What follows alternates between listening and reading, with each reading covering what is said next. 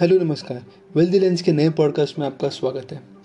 More than five percent Nifty fall हुआ है अपने ऑल टाइम हाई से। सो so, क्या ये अपॉर्चुनिटी है लॉन्ग टर्म शेयर्स बाय करने के लिए? I think so yes yes मैंने पाँच स्टॉक्स आपके लिए निकाल के ढूंढ के निकाले हैं जो आपको लॉन्ग टर्म में great level of compounding wealth बना के देंगे। So let's dig into it पहला स्टॉक है H D F C life private sector में मार्केट लीडर है। ग्रोथ में 9.5 परसेंट पर एन में चल रहा है और वही इंडस्ट्री माइनस एट परसेंट में चल रहा है।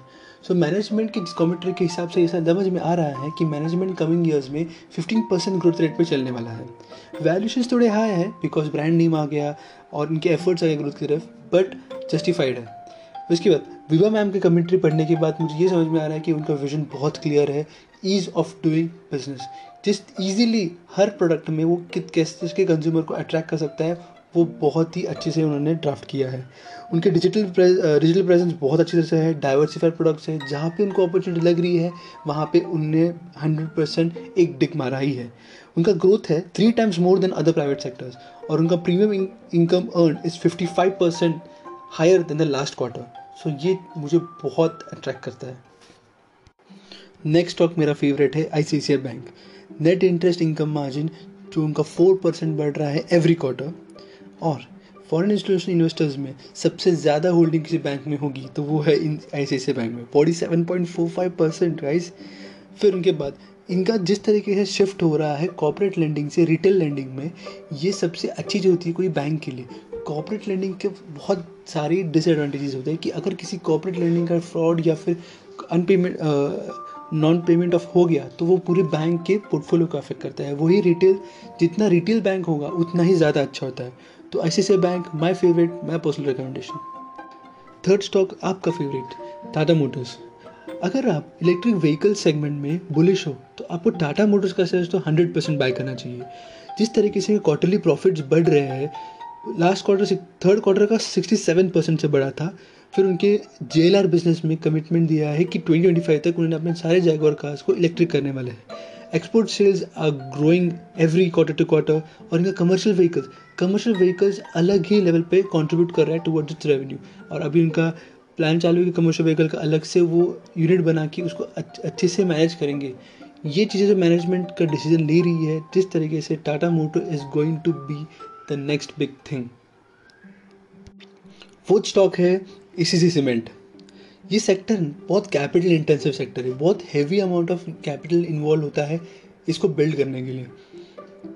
ये होने के बावजूद कंपनी इज़ डेप फ्री और कंपनी का return on capital employed equity और डेप मिला के 19.3 परसेंट है, जो अपने सेक्टर में सबसे हाईएस्ट है. और इसकी वजह से उनका फाइनेंस कॉस्ट जो है इंटरेस्ट कॉन्ट्रीब्यूशन फाइनेंस कॉस्ट वो कम, वो बिल्कुल भी नहीं है। इसकी वजह से इनका प्रॉफिट क्वार्टर टू क्वार्टर बढ़ते ही जा रहा है। इसकी वजह से मैंने एसीसी चुना है। इसमें दो और अच्छे प्लेयर्स भी है, जैसे अल्ट्राटेक हो गया श्री सीमेंट हो गया but still I will prefer with a cement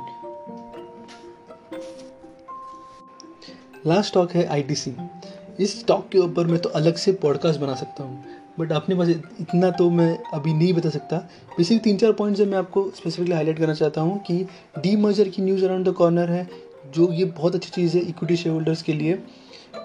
लोगों के अलग अलग ओपिनियन है but my opinion is that this be a great thing for I T C if फिर डिविडेंड पेइंग कंपनी है शेयर एप्रिसिएशन भी मिलता है डिविडेंड भी मिलता है दैट्स गुड और इनके सारे सेक्टर्स अब जिस तरीके से अच्छे लेवल पे कंट्रीब्यूट कर रहे हैं, हो गया होटल्स हो गया, फिर उनका एफ़ बिज़नेस हो गया, जो सिगरेट की डिपेंडेंसी थी सिगरेट बिज़नेस की टोबैको बिज़नेस की, वो कम हल कम होते जा रही है। तो ये बहुत अच्छी चीज़ है हमारे लिए। तो ये पाँच स्टॉक्स हैं, मैं आपको रिकमेंड करता हूँ कि आपके लॉन्ग टर्म के पोर्टफोलियो में डेफिनेटली होना चाहिए। और एक चीज़ जाते थे मैं आपको कहना चाहता हूँ कि लॉन्ग टर्म का पोर्टफोलियो ना एवरी थ्री ईयर्स में रीबैलेंसिंग होना चाहिए।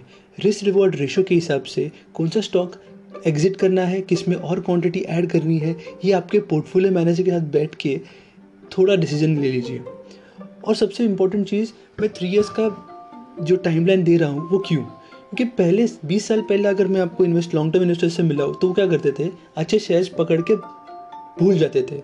बट अभी जिस तरीके से मार्केट प्ले हो रहा है इंडस्ट्रीज़ चेंज हो रहे हैं स्टॉक का परफॉर्मेंस चेंज हो रहा है मैनेजमेंट चेंज हो रहा है now it's not that way of doing long term investing आपको अगर अगर सच्ची लॉन्ग टर्म में वेल्थ क्रिएट होना होगा, आपको आपके स्टॉक से साल भर में या दो साल में मिलना ही होगा, उनका परफॉर्मेंस देखना ही होगा। आपको पता होना चाहिए कि कंपनी कैसे परफॉर्म कर रही है। अगर आपको खुद नहीं कर पा रहे हो तो किसी पोर्टफोलियो मैनेजर को हायर पोर्टफोलियो मैनेजर को हायर कीजिए। But long term wealth stock market से बहुत बढ़िया बनता है। Any time better than mutual funds real estate and of course F Ds so thank you so much for your time मेरे Instagram wealthy lens पे handle पे follow uh, कीजिए। आपको कोई स्पेसिफिक क्वेरीज होगी तो मुझे डीएम कीजिए। Thank you thank you so much for time